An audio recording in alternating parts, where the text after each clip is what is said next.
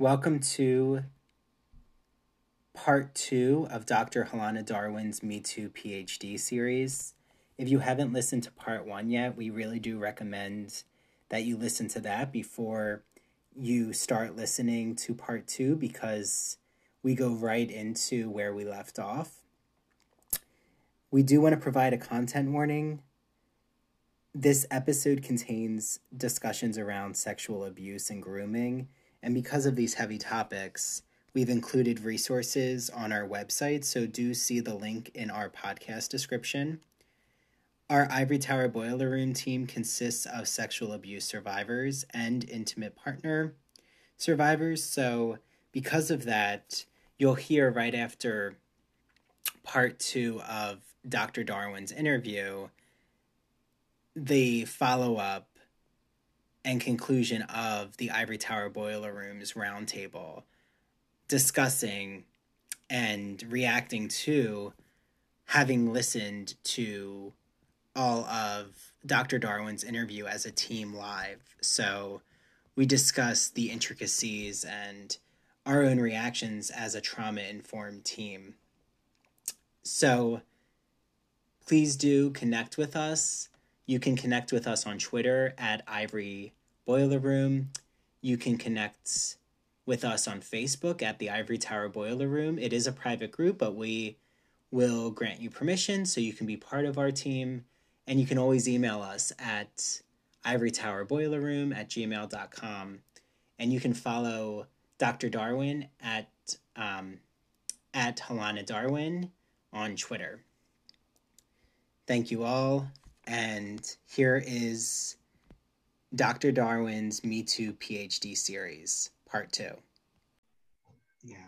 And these, I mean, this, just this multiple layer you're speaking of, of exploitation and predatory behavior, like, isn't one, like, it was this abuser, but it's also the discipline, the university like even when you've explained um, before about like you going back to the university that physical return is a site of oh, yeah i think that was before we started recording. Yeah. so if you want to explain that. Yeah um, so i abandoned my office. I i left a poster i felt pretty sentimental about. It was my first conference i ever attended.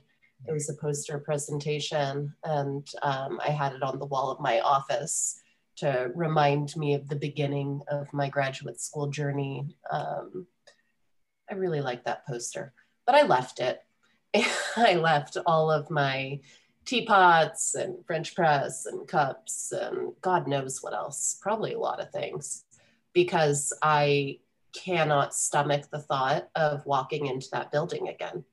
That I mean, I it's the site of my trauma. It's not just because of him and my memories of him there, it's because of all the hostile, cold looks I got from all the faculty for so many years who treated me so terribly because I wasn't able to perform happiness for them and instead felt my feelings that they were all culpable and complicit in me feeling. But uh, it was unpleasant for them.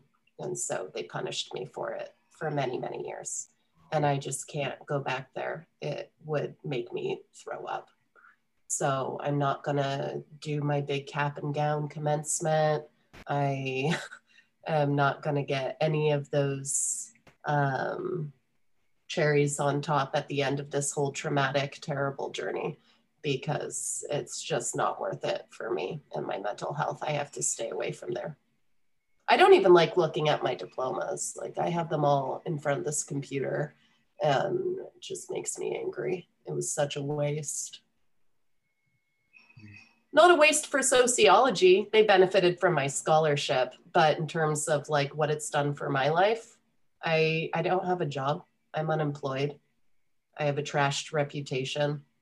I delayed my lifelong earnings by a total of 10 years in graduate school for no reason and I have CPTSD as a result of going many, many years being totally dependent on someone who was abusing me.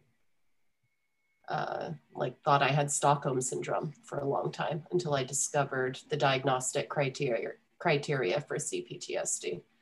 I'm like, oh yeah, that's that's what I have. Yeah. And I think since I'm still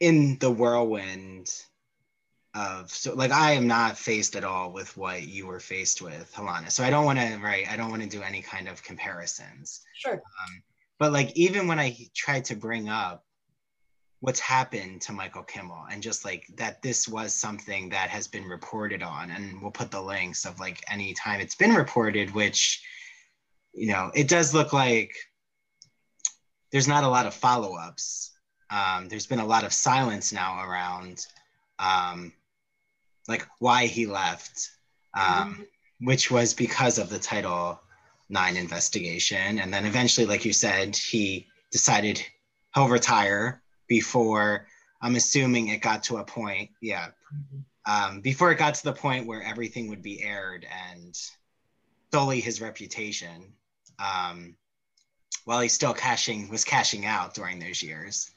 Again, unfortunately, I let, I let that man collect three semesters of his bloated salary by not reporting sooner. Yeah. And like honestly, he should give me that money for my therapy costs for the rest of my life since he only got it because I, I stayed quiet. Yeah. Well, it's a type of trauma reparation. um, and well, and I think for our listeners to know, like if they don't know who he is, but just even like the people he brought to Stony Brook, like I, I always think about, well, how about the high profile, I forget what that committee was called, but I'm sure you know, like where Jane Fonda was on this mm-hmm. board, this whole board he created. Mm-hmm. Um, and I wonder, well, where are they in terms of being aligned with him? Like, have they spoken out? Um, no. I tried to reach out to Naomi Wolf to tell her that this had been going on when she was there um, and that she should distance herself from him and that I'm sorry I wasn't able to tell her when she was one of my track paper readers. And I got an automated response from her, um, what's it called? Uh, agent saying that she didn't want to engage. Wow. Mm-hmm. So I haven't bothered reaching out to Gloria Steinem, that's for sure who he wrote an op ed with about sexual consent while sexually abusing me. It was that same time period.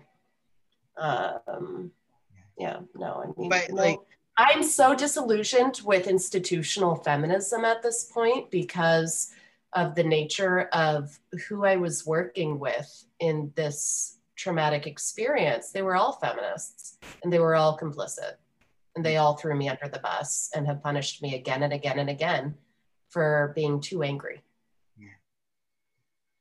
for expressing myself in the wrong tone well to call you angry is the ultimate gaslighting oh for sure. No i mean i've been tone policed like crazy throughout this whole experience by feminists. Yeah. And it's i'm glad you brought up um, Karen Kelsky's work, who we know through our podcast, like we'll talk back and forth on Twitter. And when she came out with that academia as a cult, like you're getting to the root of some of these, the toxic behavior, how it can manifest, and how you're supposed to expect a narrative that you definitely know is not what you're faced with in front of you. Mm-hmm um, like are you going to buy this topsy-turvy universe they're trying to show you and uh, I, I do want to say since i've made such a point of how many people have not been helpful that karen has been lovely karen cool. has amplified anything i ask her to amplify um, she actually knew before i went public i had told her and um, yeah she she's the real deal I'm a big fan of hers. Yeah, no, she really is. And there are very there are very few people I can say that about at this point. Yeah. Yeah. And again, um Oh, also the Twitter group PhD Voice mhm. was the only platform that offered um, to invite me to write a blog after I came out on Twitter about all this. They were the only organization that reached out to me, besides you guys, of course, um, to be like, hey, do you want to talk about this some more? So I'm a big fan of them, and everyone should follow them on Twitter because Yep, they, we they- um, they Yeah. help us too. They're incredible. Well, it's interesting though how we're all it's all becoming its own support group in a way. Like Mhm. figuring and again, I'm sure Karen, when we'll have her on eventually, which we will. Um, and she's been treated terribly. oh, that's what I was at. You know, you just she she is bullied mercilessly yeah, for you- you- speaking out against the cult because that's how cults operate. Well, yeah, she's Right. gaslit all the time. Like I see fellow PhD students who trash talk her, and I tell them she speaks out about Like, sorry, you don't want to hear these harsh truths, but Yeah. they are realities. yeah, but this is what's going There, on. there's also a there's also a self-preservational Yeah. aspect to it, which is, as you're saying, if she's the one who's actually going to be there for you when shit gets real, maybe don't trash talk her and destroy your let's destroy your insurance policy in effect. Right. Well, the thing is, she would still be like, because I've seen how much she amplifies PhD voices. That yeah, but the extent to which do, she like- can amplify well, a, a vo- another person's voice is dependent on people being on people well, I, I- see I- what you're getting at. Like, if they call her out, will she be there for them when they need her? But my answer if she would be yes, because no, I no, no, she'll she'll No, if, oh. maybe she'll be there, mm-hmm. but don't call out the person who is actually there for you. Yeah. Don't torture your safety net. wait, say it again, Helana. Don't torture your safety net.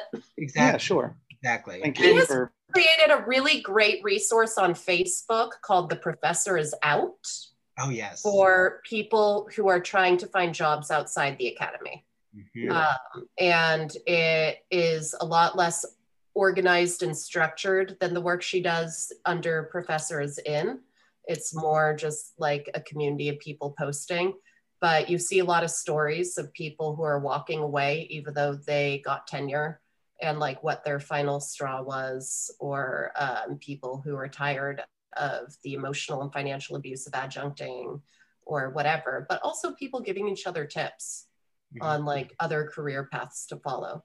So anybody who is um, trying to figure out an exit from the cult that has made you entirely dependent on them and feel like you can't possibly leave because you're nobody without them. Um, the professor is out create uh, provides like a r- pretty healing space for us all to help each other figure this out. Yeah, no, we'll link that in. Thank you, Helana. And I was Yeah, just gonna say, like, I'll see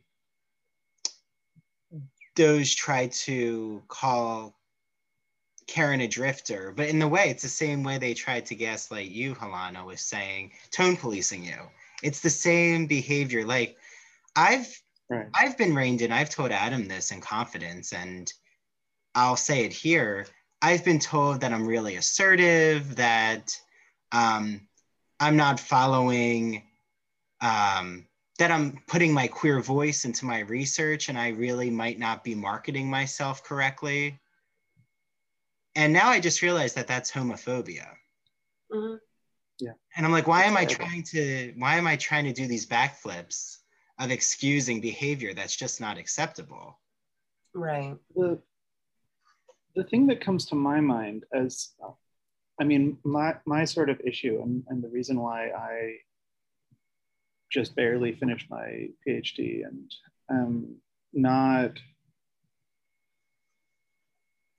excited to um, to go on in the in the industry is that um, is precisely this issue that you have to you have to be a certain way. Like you have to you have to carry on no matter what and that's true for somebody who who has i mean i've, I've shared on this space before about like what I'll call neuroatypicality um, issues like um, ADHD and depression and stuff like that. Just like things that that I think make give me a lot of insight, but also make it so that my ability to share those insights is not in the same mold as other people's ability to share those insights. And it's just uh, writing writing a an article in the traditional mode is literal torture for me. And so I made the decision fairly recently to stop doing that. Um, but it, I mean, it's, I, I, I think I think that my experience also speaks to your um, what what you were talking about that that having these kinds of conversations with people is not pleasant right it's not it's not fun for anybody to be an ally in the moment mm. it, you may get a sense of pride and satisfaction and inner strength and whatever from it but like it's not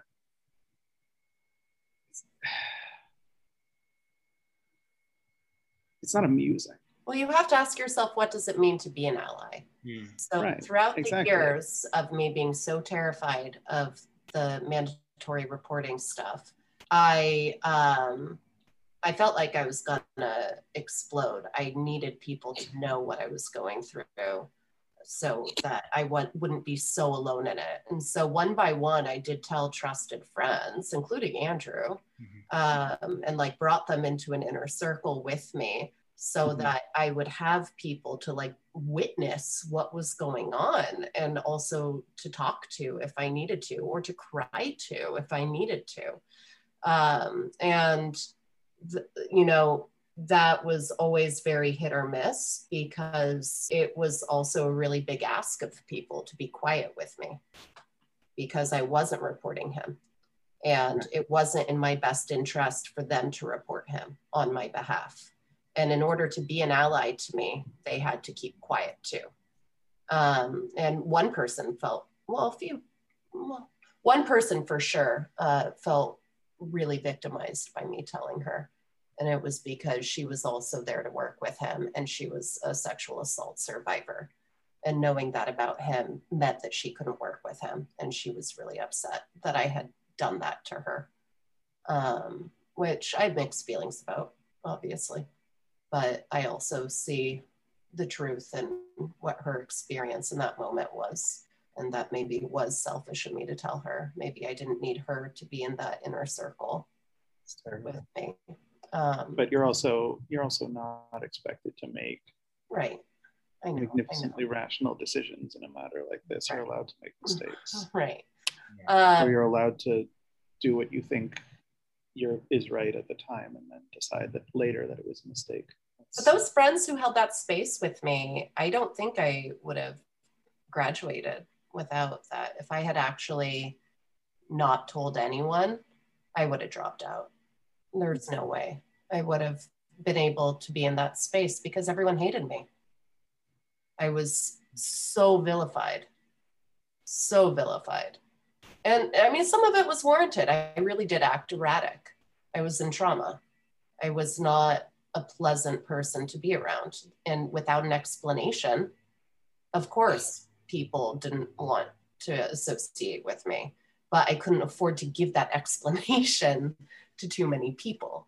So like I had my my safe spaces. I had my couple of people in most of my classes, um, and that was really all I needed to like you know just have a few people know that like that there was a reason and that I wasn't actually some crazy person. Well, I mean, I was. I was a little crazy. Like my mental health was deeply unraveling.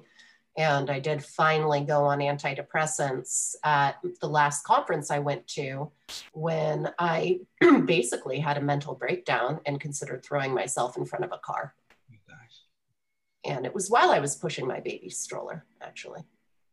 I was like, I, I wasn't going to bring the stroller into the street with me, obviously but and I wasn't really going to do it. I don't think it was just like the most concrete suicidal ideation I had ever had. And it scared the shit out of me, especially yeah. since it was while I was pushing a baby stroller.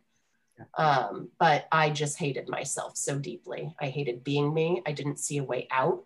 I couldn't figure out how to stop being me. I felt totally out of control of my emotions. I felt so angry all the time. And I knew I was fucking up in my networking with people at that conference because I couldn't just get a fucking handle of my emotions and chill and just like be pleasant to be around and was being a bitch during Q and A's to people and just like really making a mess of things and drinking way too much at the receptions and realized like, oh, if I'm at a point where I feel so um so hopeless and and despairing so much about being stuck in me being me then it's finally time to go on meds mm. i had put off going on meds because i was so scared of it changing me and of losing who i was and um, not knowing what it would be like to have my brain chemistry altered and just like really, really, really scared that it would be in a way like committing suicide, that it would be killing a part of who I was. But here I was literally considering suicide. And I'm like, okay, well, then I have nothing to lose at this point. It's time to go on meds. Yeah. Because that's my way out.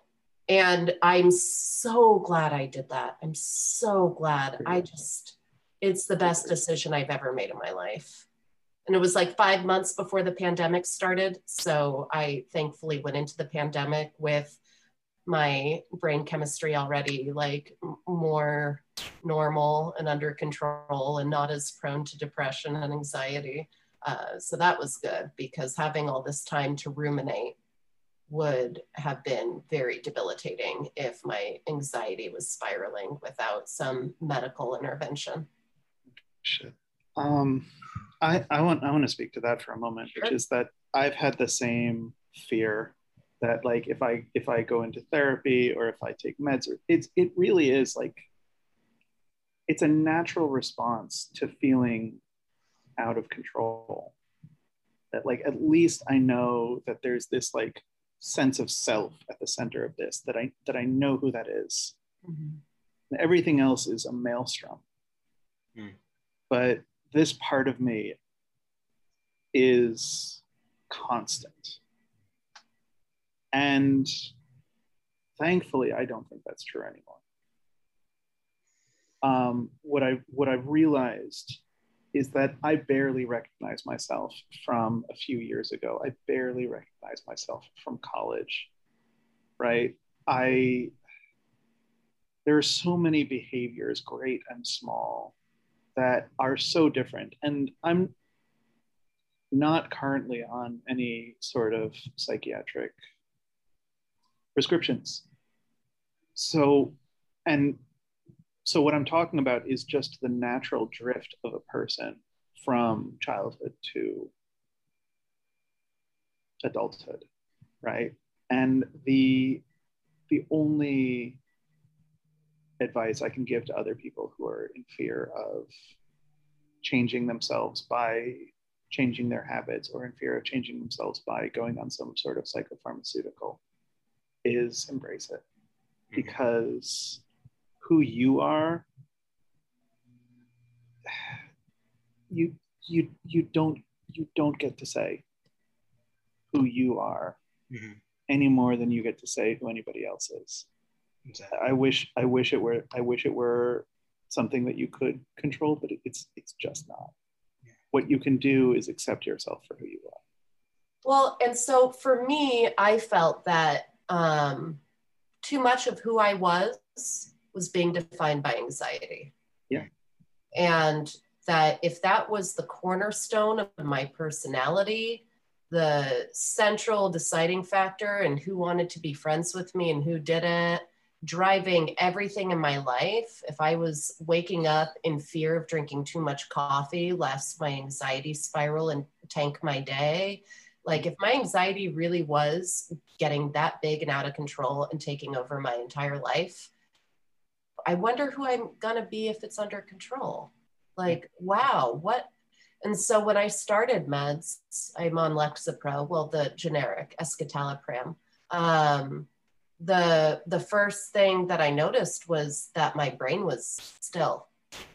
Like I went for a 10 minute walk and didn't have a single thought and was like, whoa, wait a minute. That means like all the thoughts that were constantly worrying in my head were all anxiety driven. It was just ruminating all the time.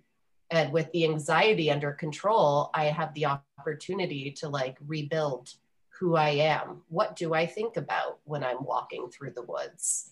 Like, what do I want to think about? Do I want to think, or would I prefer mindfulness and like a Zen meditation type of moment and like embracing the stillness? And um, I mean, I was like riding a high for a few months when I started meds because it was just such a stark contrast to how existing in my brain had been. And it just was phenomenal. And of course, over time, it's become more normalized. And of course, some anxiety still exists. And I have thoughts. uh, but to realize like how much anxiety really had come to dominate everything about me uh, and my life and my interactions and my potential in life, structurally, institutionally, professionally, was pretty mind blowing. Hmm. I'm so glad we're talking about this because yeah, me as well. It almost puts me on the verge of tears in a good way because I don't have those running thoughts that I used to have a few months ago.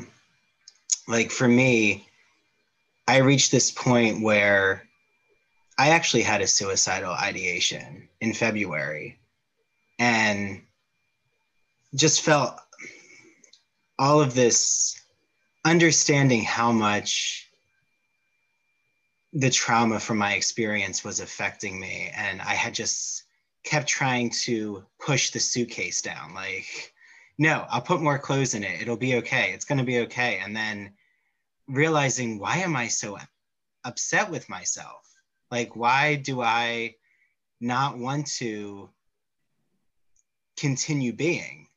Mm-hmm. And that scared me so much um, that it was then that I reached out for a therapist.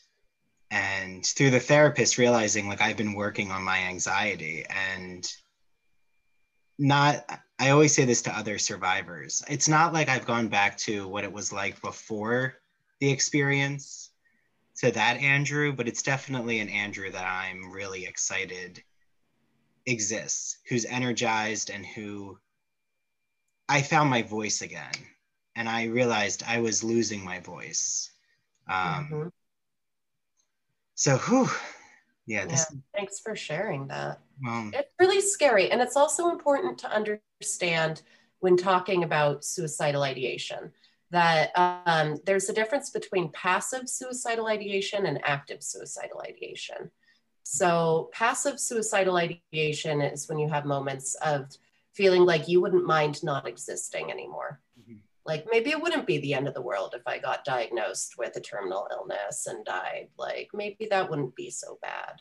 Yeah. Or, you know, just like not being particularly invested in living, mm-hmm. like not really having that survival impulse. That's passive suicidal ideation. It's very different than like creating a plan.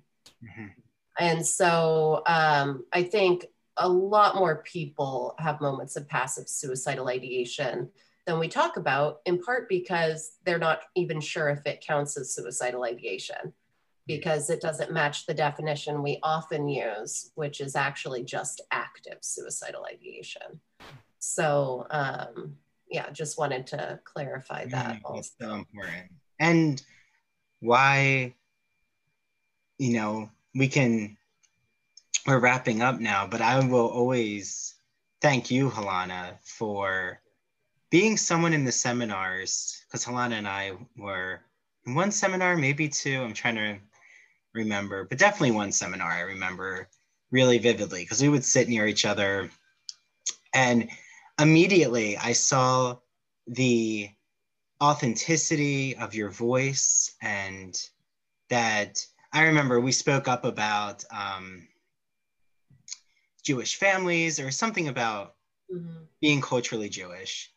And I remember there was some pushback in that seminar. And just knowing that there was like an ally to talk to about that meant a lot, Helana. And also that I didn't have to try to hide parts of myself. Um, Yeah. So I've looked at you a lot as an anchor, and I hope that that doesn't feel like a strong weight. But Mhm. like even when you came forward, like you've acted in a way as a mentor to me with opening up about trauma. So for that, I thank you a lot. Yeah, I mean, I'm not a positive vibes only type of person. Like, come as you are. I'd much rather you come as you are than come as some weird, sanitized, artificial version of yourself. That's boring. Uh, but also, I just want to say, in terms of like figuring out who you are after sexual trauma, um, which you were talking about, Andrew, I have been having the time of my life on Instagram. And I just want to talk, talk about this for a second. Yeah, please. So, being a pretty girl in the academy is a stigma. It discredits you academically. It makes it less likely that people will look at you as a viable hire as a professor. Uh, people people take you less seriously. And if you are a pretty girl in the academy, the only way to make sure that doesn't hurt your career is to at least act like you don't know it. And or like do whatever you can to tone it down to not flaunt it whatever. Because you know you should at least be oblivious to it in order to like not have that kind of stigma and discrediting whatever and then to have the additional layer of um, people whispering or even knowing that something sexual happened with a professor and to have the like constant looming threat of victim blaming and slut shaming there as well i have been so separated from like any sort of celebrating my beauty enjoying being sexy any of that for such a long time and i finally like came up for air graduated realized i need to figure out a whole different career path anyway that like this whole chapter is over and realized oh shit i'm already 34 academia just took the best sexiest like cute girl on the internet years from me and I only have a few years left to really enjoy this before it's going to become socially awkward because I've aged out. So I am just having so much fun in terms of my healing journey, being like, yes, queen, I am a sexy bitch, and posting thirst traps and like just having so much fun doing it. And part of it is a fuck you to all the incel men in sociology who love to trash talk me on their little website where they obsess over me and like my husband and all sorts of weird shit and Wait, like including including rape threats Yeah. about me.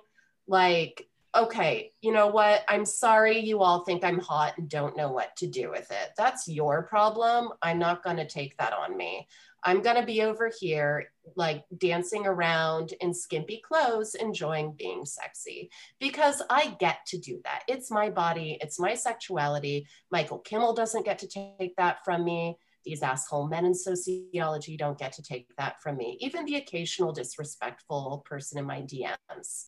Most of them are respectful, I'll have you know. But even the occasional disrespectful person doesn't get to take that from me. I get to enjoy my skin. And mm-hmm. I'm so, so thankful that you share that with the Instagram community. I'm under your feral housewife PhD. Oh, I love it. Anyone love wants to support my thirst trap journey. Feral Housewife is. Great. And well, I've been talking it up among these offline conversations, but soon my men's romper uh, set will arrive. So I'm ready to be walking on. Yes. Oh yeah, I'm embracing my you know, gay sexuality. Yeah, feel good about yourself. You only get one body. Exactly. And I Love think it. a lot of that confidence I had about my looks and how I loved just being authentic really did feel like it was taken from me Yes. from the gaslighting that I had that night that I had received from this abuser. And now I'm like, wait, I'm in charge of my body and I'm in charge of how I want to feel confident. So I'm so glad you said that, Helana. And yeah. um, wow, there's a lot here. I know we're going to return with you again when you have um, redoing gender. Oh Um, yes. I'll I'll come on to talk about my forthcoming book when it's actually more of a reality. Right now I need to figure out how to get past my smooth brain from the pandemic. All all the Yes. nice little complex nooks and crannies of my brain have smoothed out from too much binge TV watching and gin and tonics. Um, but eventually I will finish it and it'll feel like it's time to start promoting it. But it's about non binary people. It's based on my virtual ethnography um, and symbolic interaction, doing gender beyond the binary, which has been cited a ton. And I'm so grateful for that. Um, but this is the follow up to that virtual ethnography, which was my interview study that I did with 47 people. So this is the book based on those interviews about uh, the labor of non-binary gender outness and how that has really helped push our society towards a place of embracing gender diversity more. Wonderful. Well, soon to come a book launch. Fabulous. As Yeah. who knows, hopefully the podcast will see. It'll be in its next chapter. But um, you're always welcome, Helana, to come back and And Uh, if anybody is going through the type of experience that I went through, I am so sorry that there isn't an organized support group for us yet. I really, really, really want to make that happen. But for now, you are welcome to find me if you just need a friend. I'm not a licensed professional, I am not a therapist, but I am somebody who has lived through it and survived Yeah. and somehow didn't even drop out and like got my PhD. And it was hell. And I don't wish it upon anybody. But if you are in that space, you can reach out to me. I'm on Twitter, I'm on Instagram. I'm very easy to find. I have a website. Everything is just my name. Well, except Instagram, where I'm Feral Housewife PhD. But on Twitter, it's just my name, Helana Darwin. The trick is you have to spell my name right. I'm not, I'm not Helena. I'm Helana. It's H E L A N A. And then Darwin, as in Charles Darwin, who I am related to. Yeah. So just remember my name and you can find me, and I will be your friend. yeah, we'll, we'll include Helana's links uh, in the episode so you can easily find it. So thank you again, Helana. And, we'll And see you. Oh, I think Adam was going to say something, but well, go ahead. What I will say that one of the one of the things that I do like about um, having having you on the episode, having uh, we we actually did a um, and we recorded last week, and our listeners will will will hear that soon. Um, uh, another person who who flamed out of their um, or is in the process of flaming out of their um, their academic life when people put that trust in you, that's a good feeling. I want to I want to amend what I said earlier, right? Being there with a person and having the tough conversations can be exhausting. Not can be. If it's not exhausting, you're not doing it right. Um, right? It, it it's exhausting. It's sad. It's frustrating because obviously you're taking some of the other person's. But like the when somebody trusts you with their story, that's a good feeling. That's that's how you know you're doing the right thing, and that's how you know you're an actual feminist instead of just playing one at conferences. Mhm. There we go. I love On that that. note, there you go. I love that. Yeah, thank you Thank all you. for listening. Thank you for joining us. Oh, yeah. The Ivory Tower Boiler Room team would like to thank Dr. Helana Darwin for being so brave and courageous to share her sexual abuse narrative with our listeners and community. And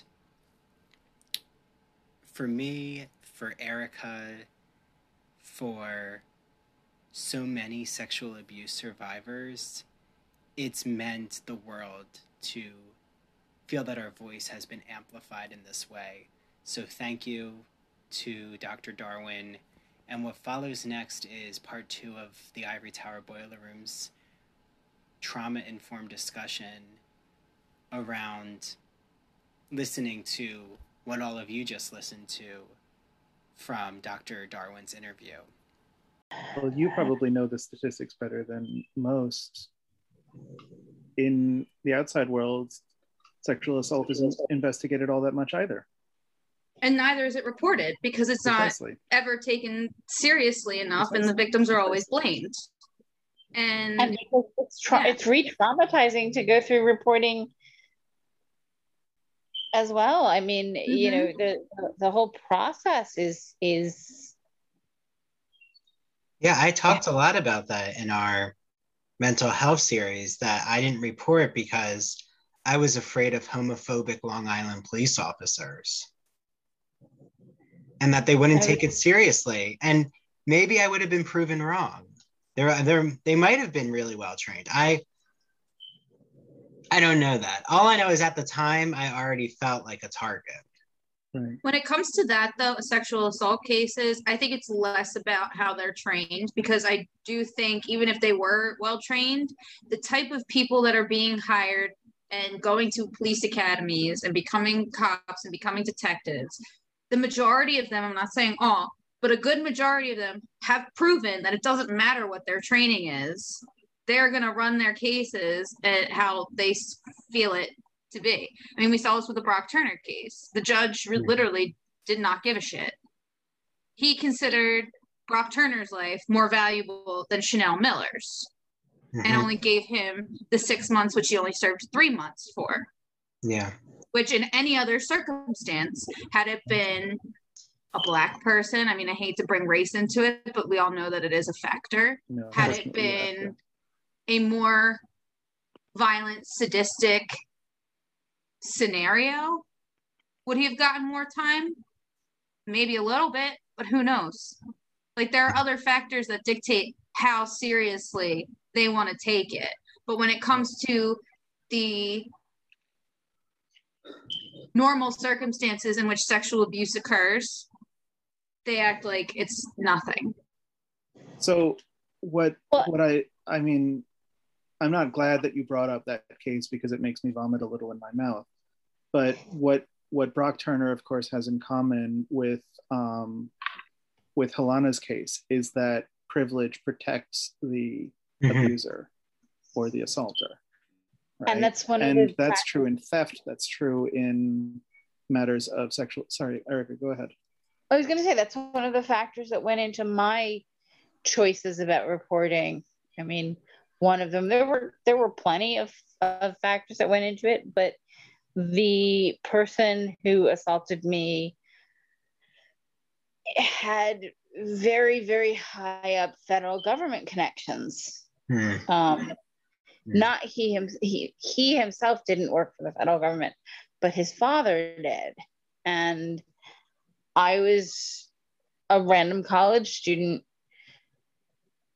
in town and uh, you know and it's you know and it's so easy to get into victim blaming that's why when i tell my story i explain what i was wearing uh, and that i had not gone alone and that i had been there oh probably eight ish hours maybe more and over the course of those eight hours, I think I had one and a half or two beers.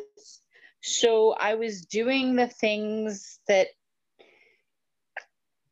you know, I hate to say supposed to be, but the things they tell you you're supposed to be doing. Mm-hmm. You know, I was not putting myself in a position to be victimized, and yet I still have experienced that you know conversation where somebody's pointing out all the mistakes you made um yeah But I think that's the problem too, because it's never the victim's choice to have this horrific thing happen to them. It's the choice of the abuser to commit that horrible thing against the other person. So the fact, I mean, I'm still always annoyed that they even, you know, the victims like you and Eric have to literally go through the checklist of, oh, well, what is going to be said to me? What are they going to ask of me? And how are they going to take my answers as a reason for that to have happened to you? Right. Yeah. It's And bullshit. I also and I also want to say too, it doesn't matter what you wear. You should never get abused. It doesn't matter if you're wearing provocative clothing. Um, it also doesn't matter if you went by yourself. I went by myself. Did I want to get raped? Of course I didn't. Um, so, you know, as a male survivor, the difficulty is usually what I face is being on guard with the gendered expectations of men being seen as strong and never being able to be victimized. And where like women are trained that they could always be victimized. Men are seen in this opposite light of how could you be abused? Because you are supposed to be this patriarchal protector. But it's like well how about if you know there is someone with an aggressive ego who wants to abuse you and you're subjected to their will? And you know the reason yes one of the reasons was the fear of homophobia but another real reason was um, similar to Helana, retribution. I mean, Helana discusses about professional retribution of, um, you know, targeting her career. Um, mine was my abuser said he was going to actually kill me if I ever said anything. So, and he actually did like bring out a weapon. So, yeah, I really was not that eager to report because I did think I was lucky enough to get out of there. Like, I really thought that was my last night on the earth. And it was that serious and scary. And, you know, and I don't bring that part up a lot because it's really,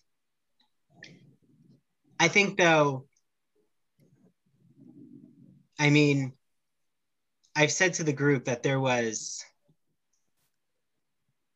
that moment really changed the trajectory of where I mean I do wonder if I didn't go through that type of trauma if I would have created this group with everyone in the sense of wanting to share these knowing we needed these types of empowering communities. That's what I mean. Not that like this wouldn't happen but the way that trauma's informed my living that's what I mean. And. I know Eric and I talk about it a lot because it is, um, it's just shaped the way I interact. And I think in a positive, from such a negative thing and a place of having been so close to the edge of an experience that I really thought I wasn't getting out of it taught me about taking risks and knowing that my voice can't be silenced because I've already faced something so horrific that, you know, I need to give voice to others who've been traumatized. Um, yeah, and it is, it's really, it's odd the optimism that I see in it now, if that makes sense. Well, Like, I'm- yeah. I have Totally a response to that, if you don't mind, um, really quickly. That something something that very much bothers me is when is when people um, people try to say that it's all for the best type of responses to somebody going through trauma. You hear this a lot when somebody experiences a death in the family or in, in their chosen family, right? Is people people don't know what to say, right? We as a we as a society definitely need training in a lot of uh, a lot of arenas, and one of them is like how to how to comfort somebody and how to like make make meaning out of the horrible events that happen to us, whether predictable, like people in your life dying, or unpredictable, like like what we're talking about now. Um, and one thing I what one thing I do want to say is that like you you don't have to make something out of your trauma, right? You don't have to like use your trauma and and do like trauma arts and crafts right? How you how you how you respond to your trauma is is your business and your business alone. And if you went through something like what andrew went through and you didn't have this this positive and constructive response to it good for you. Keep keep doing what you need to do because that's enough yeah I, I think I, I, I hear you adam and I, I hear what andrew is saying and i mean and i know i've talked to adam about this that i there's a very clear divide in in my head between before and after um, even though after has existed for a lot longer than before did at this point. Um, but my whole life is a trauma informed life. I mean, it's not that it, it, it, and I mean, we've talked about this in particular because we've talked about some of my anxiety and stress about my own writing work. And, you know, how I don't want to get stuck into writing the trauma narrative again and again and again and again. I don't want that to be, you know, all of what I'm doing. And, you know, and we keep seeing, you know, we seem to keep coming back to that as a, as a, a influential factor in, in, in that work. But, um, but no, I mean, it, it is not, it's, it's a trauma informed life. It's not being able to sleep with the lights off still. I mean, not as many lights as there have been in the past, but I still leave certain lights on. It's how jumpy I get in you know, certain kinds of places, like rooms that have only one way in and out. Um, I had a doctor's office, I was in a doctor's office where the consult room that I was in one day was an interior room. So it had no windows and it had one door in and out. Um, and I was really, really uncomfortable. And I did not, it, oh, it was just, it was really, really, really awful to be there just in that, like, in that room, knowing that there was one way to escape if I needed to. Um, you know, it's, it's, it's, how alert or not alert I might be when I'm alone outside. And, mm-hmm. you know, especially at night, things like that. I mean, yeah. All of these things are things like, especially the being alone outside at night thing, you know, it's something that you're sort of trained to be on alert for, but there are degrees of alertness. Mm-hmm. And I'm probably jumpier than a lot of people, than most people when it comes to that that whole experience. Yeah. Um, yeah, mine are doorways. I'm very particular about where I sit. Like I don't like to sit with my back to a door. Yeah. Because I don't know who's gonna come. I thought that me. was just me.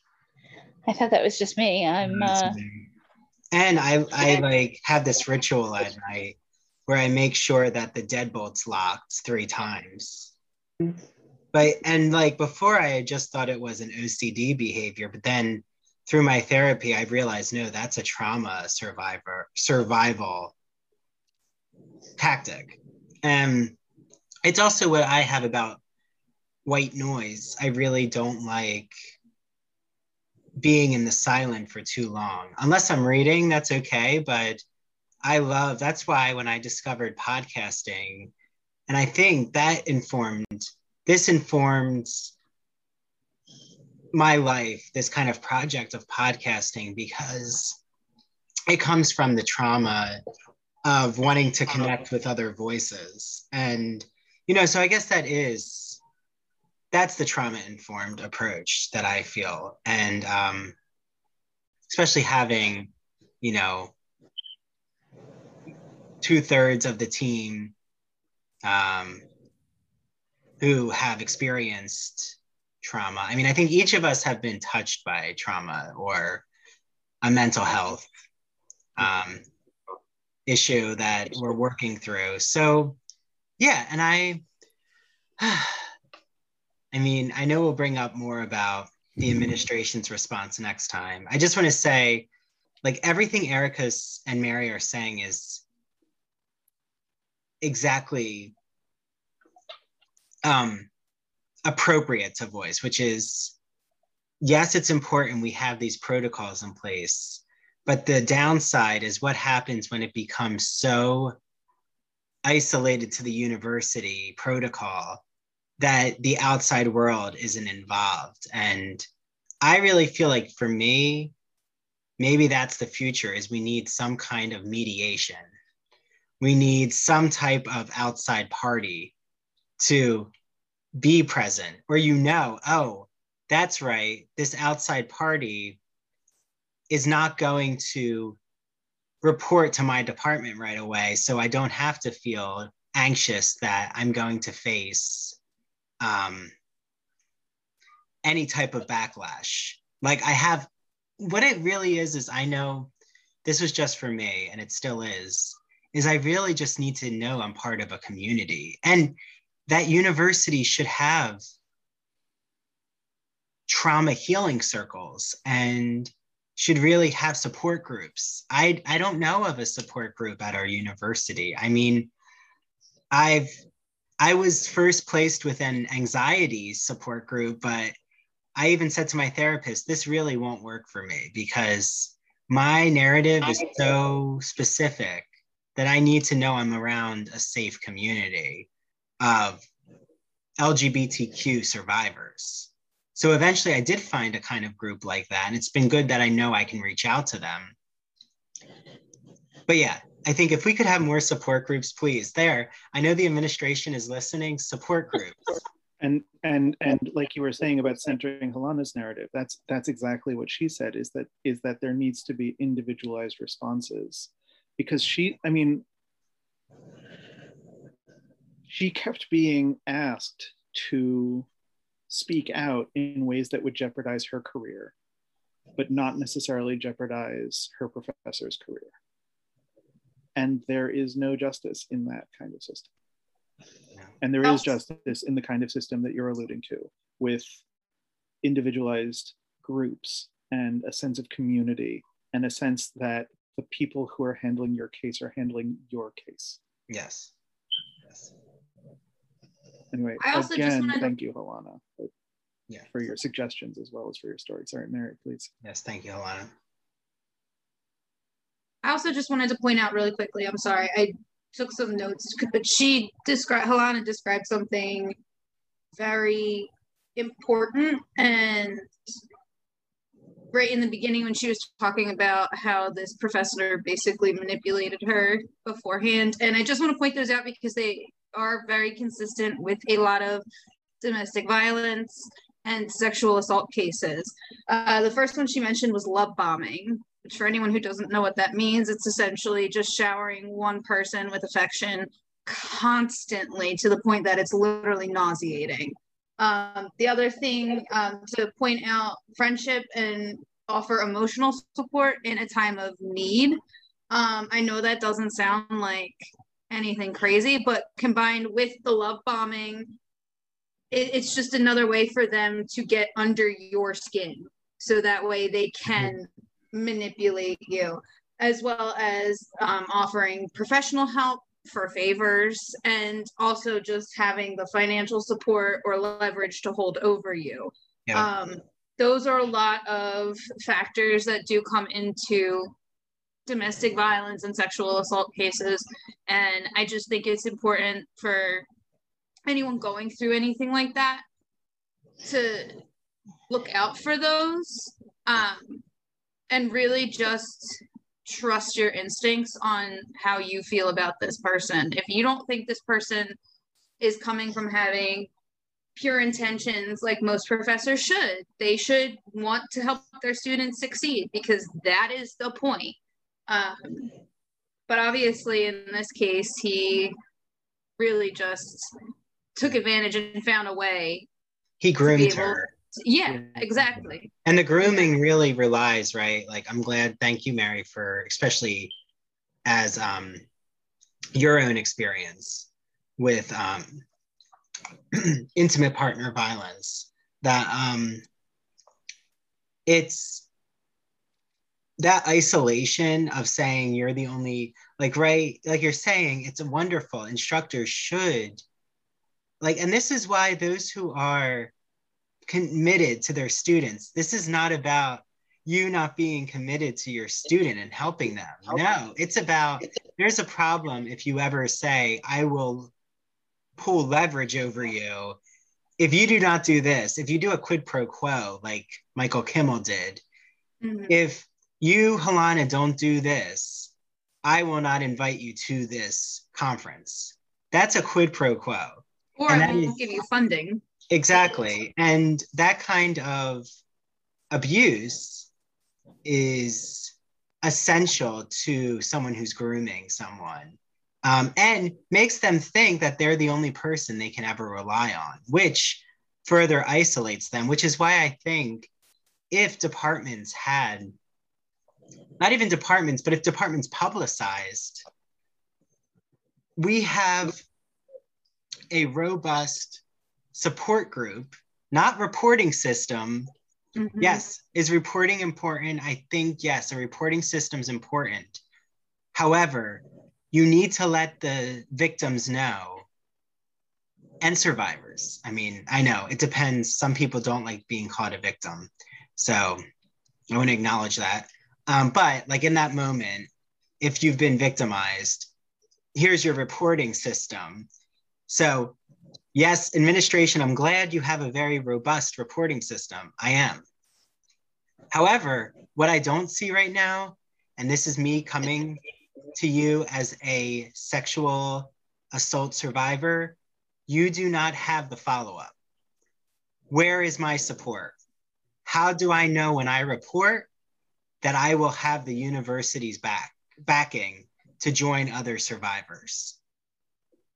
that's my challenge to the administration to help address that. Because trust me, then, you know, you will have a community of care. And that to me is a trauma informed system. So, on that, we will turn.